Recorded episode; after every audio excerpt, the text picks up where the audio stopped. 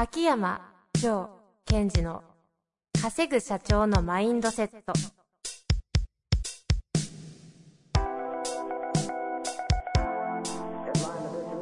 なぜ一流の経営者たちはぶつかる壁を次々と越えられるのか。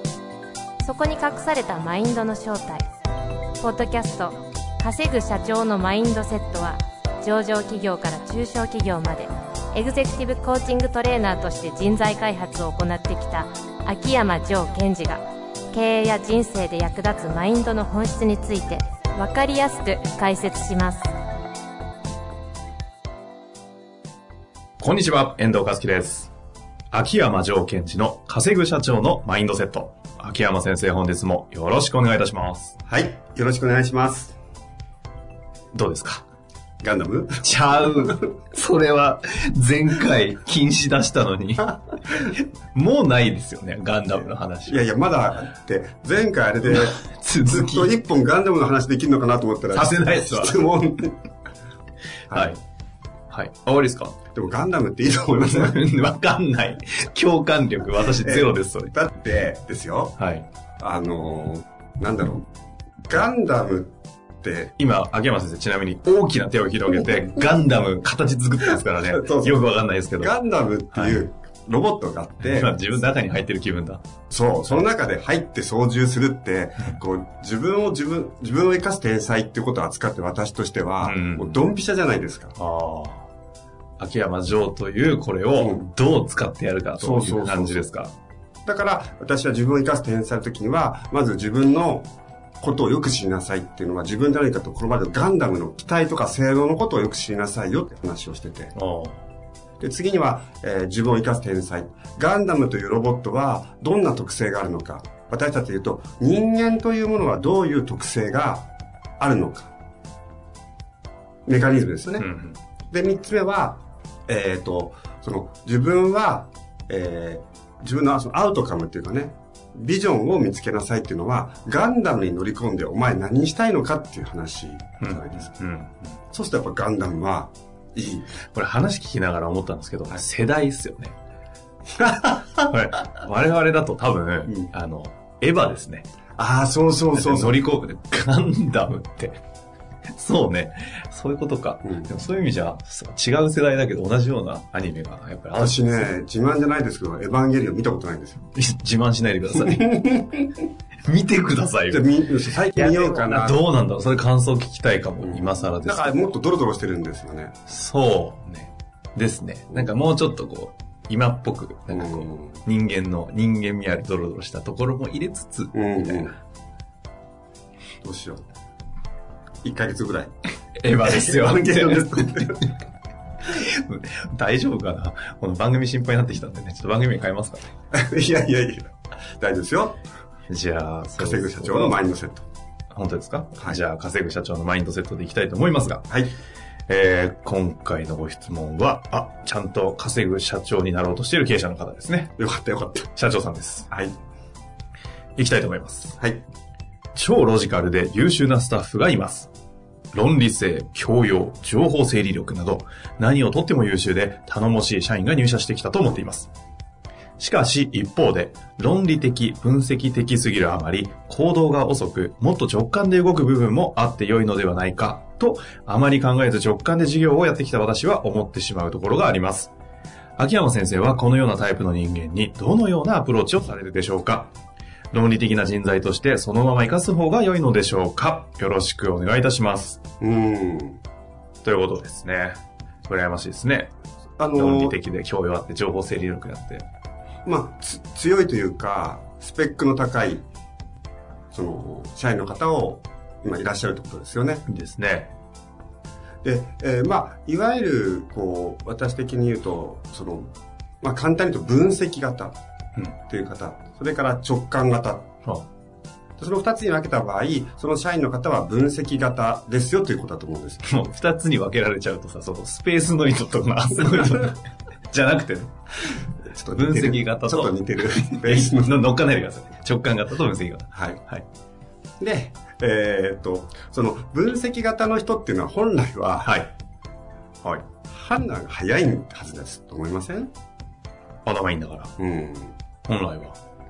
まあそうですね。だって情報整理できるしね。そうそうそう。で、何にもかかわらず動けなくなるって何が起きてるかですよ。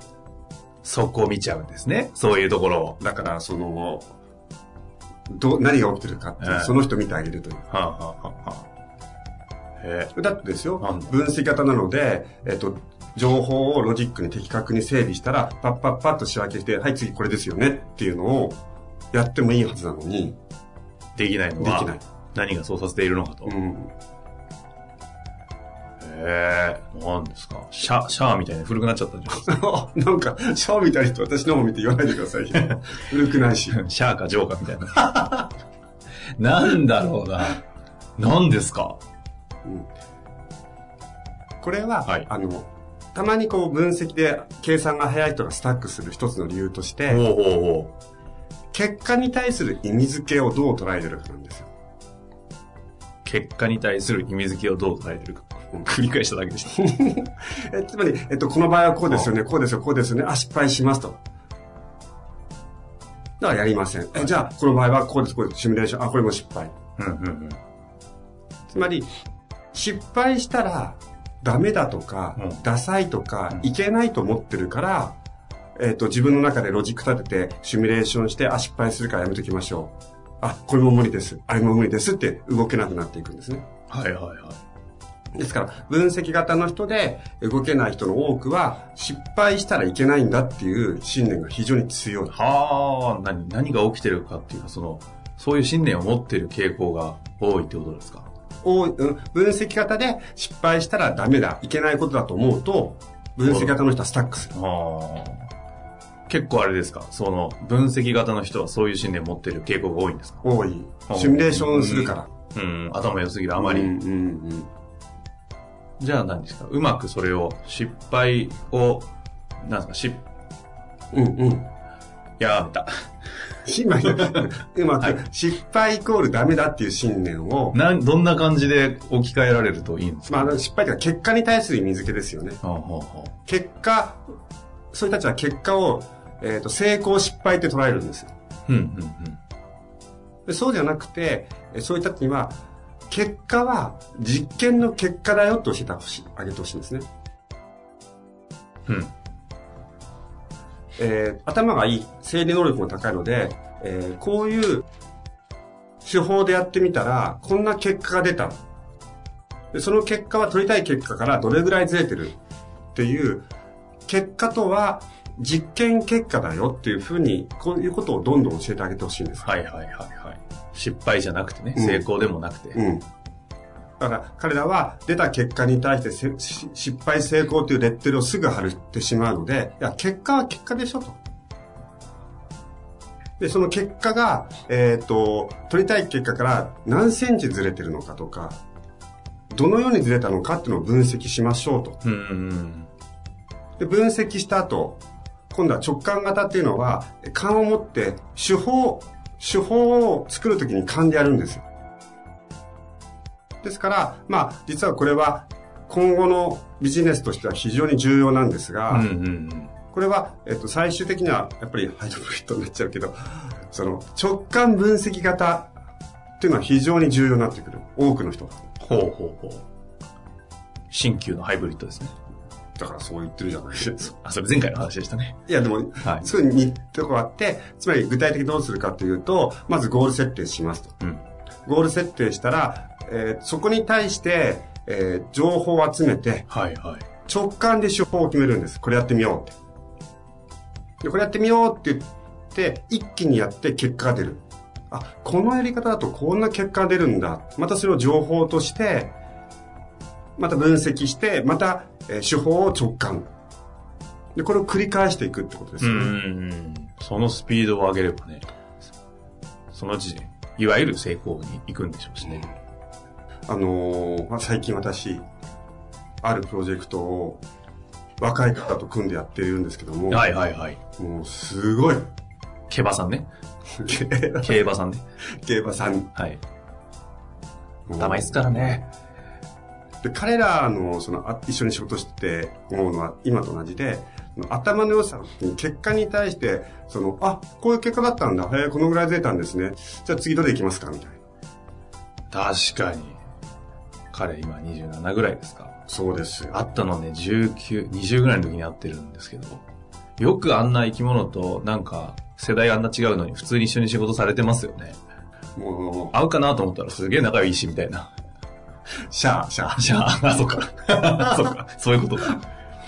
うん。やっぱり、あの、そういった意味で、あの、まあ、前回のかな？前回と、まあ、引き続きになるかもしれませんが、その、もし皆さんが、えっ、と、ある程度年齢、キャリアがある方であれば、えーその若い方の感覚を取りなくちゃいけないし、うん。逆に、えっと、年齢に関わらず、えっと、自分は分析型だとか、直感型だってことにとらわれずに、その、両方をうまく使っていく。うんうんやっぱ大切なことは、もう失敗も成功もないんですよ。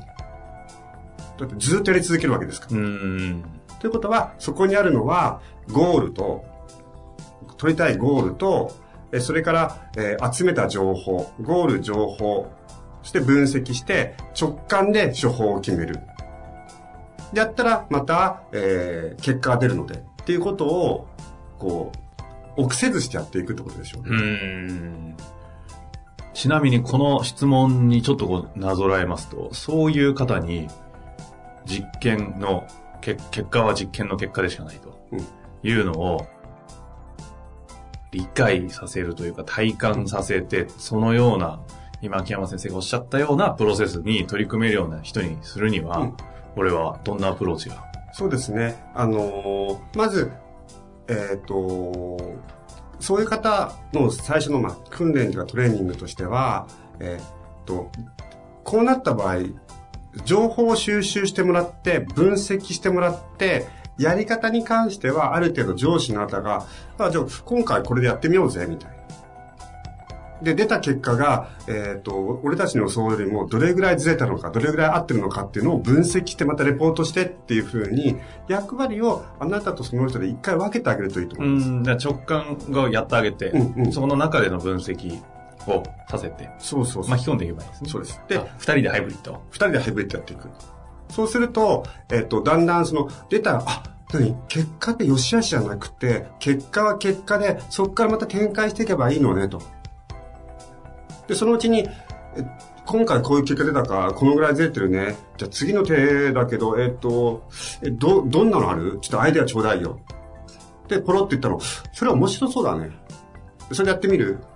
はいはいっ。ていうふうに徐々にその手法を直感で選ばせるっていうことに巻き込んでいくうーん。とすごいいいと思います。うん、うん、うん。うんあ、解決しちゃいましたよ。何ですかそれ？できちゃいましたね。まあ、シャアですから。架け橋だ。すごい。なんか、今年は筋通ってますね、番組に。なんですか、これ。さすがだわ。まあ、そんな形で。でも多いですよね、こういう優秀な方。うん。あの、特に、えっ、と、やっぱり、今の、それこそ AI とか IT の使い方が上手い方っていうのは、やっぱりすぐ結果が出るじゃないですか。ああいうものをうまく使える人っていうのは。その、結果に対しての、その、あんまりかん、いい意味で私は感想とか感情移入がないっていうのはすごい強みだと思います。うん。確かにね、そのタイプの若い子たちって、私も若い側のつもりなんですけど。もちろんですよね。感情ないですもんね、見てると。感情ないんじゃねえかなぐらいに。そうそう。で、その、事実を事実としてどんどん捉えていくというかね、そうそうそうお前ら本当によう、そんなぐるぐる回すなってぐらい早いし。で、そうするとね、感情がないと人間らしくないって言うんですけど、これ大間違いですよね。あ、またなんか物議を醸し出すような話しいやいます、これ。やいやいやいや。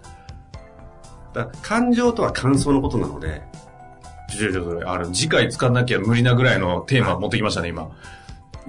何ですねえ？何ですか？な、なんですね感情は感想でしかない。はい。おまんじゅう食べたら甘いっていうのとうん、誰かを見てムカついたっていうのは人間のシステム的にはそんな違いはないですよという。はあ、はあ、な、なので、なので、そこにとらわれる必要はないということですよね。感想は感想として大切に扱うことは重要です。うん、うん。そのことでスタックするとか、いうことはまた別作業。別。はあ。でも辛いこととかありますよ。悲しいこともあるし。それは人生の味わいとしてぜひ味わってください。味わい深さとして。ああ、なるほどね。それは、それ。それではちゃんと味わえばいい。味わえあ、嬉しいな、辛いな、悲しいなっていうその喜怒哀楽は、その人生をアウトカムを達成するプロセスの中で味わうべきものであって、ただ結果にコミットして結果出すためには別に必要なものではない。あんまりね。あんまりね。そういうことね。まあ、価値観を抽出するという意味では感情はすごい有益でありますけども、あ、か感情からどう、うんこの話したらほらまた、次できちゃうやつ、こうぶっ込みますね、テーマを。あ、じゃあええ、今度やりましょう。あ、やりましたっけ昔？感情。まあ何度もやってきますけども、ただ感情とは感想であるっていうのは本当知っといてほしいですね。みんな振り回されすぎ。はあ。切り分けましょうと。うん。ただししっかり味わってもいいものですよと。うん味わえって言うし、切り分けろって言うし、いやらしいな。まあ、というわけですね。はい。というわけで、えー本日も、えーシャアの秋山先生に番組をお送りしてきました。本日もありがとうございました。ははい。ありがとうございました。本日の番組はいかがでしたか？番組では秋山城賢治への質問を受け付けております。ウェブ検索で秋山城と入力し、検索結果に出てくるオフィシャルウェブサイトにアクセス。その中のポッドキャストのバナーから質問フォームにご入力ください。また、オフィシャルウェブサイトでは無料メルマガも配信中です。ぜひ遊びに来てくださいね。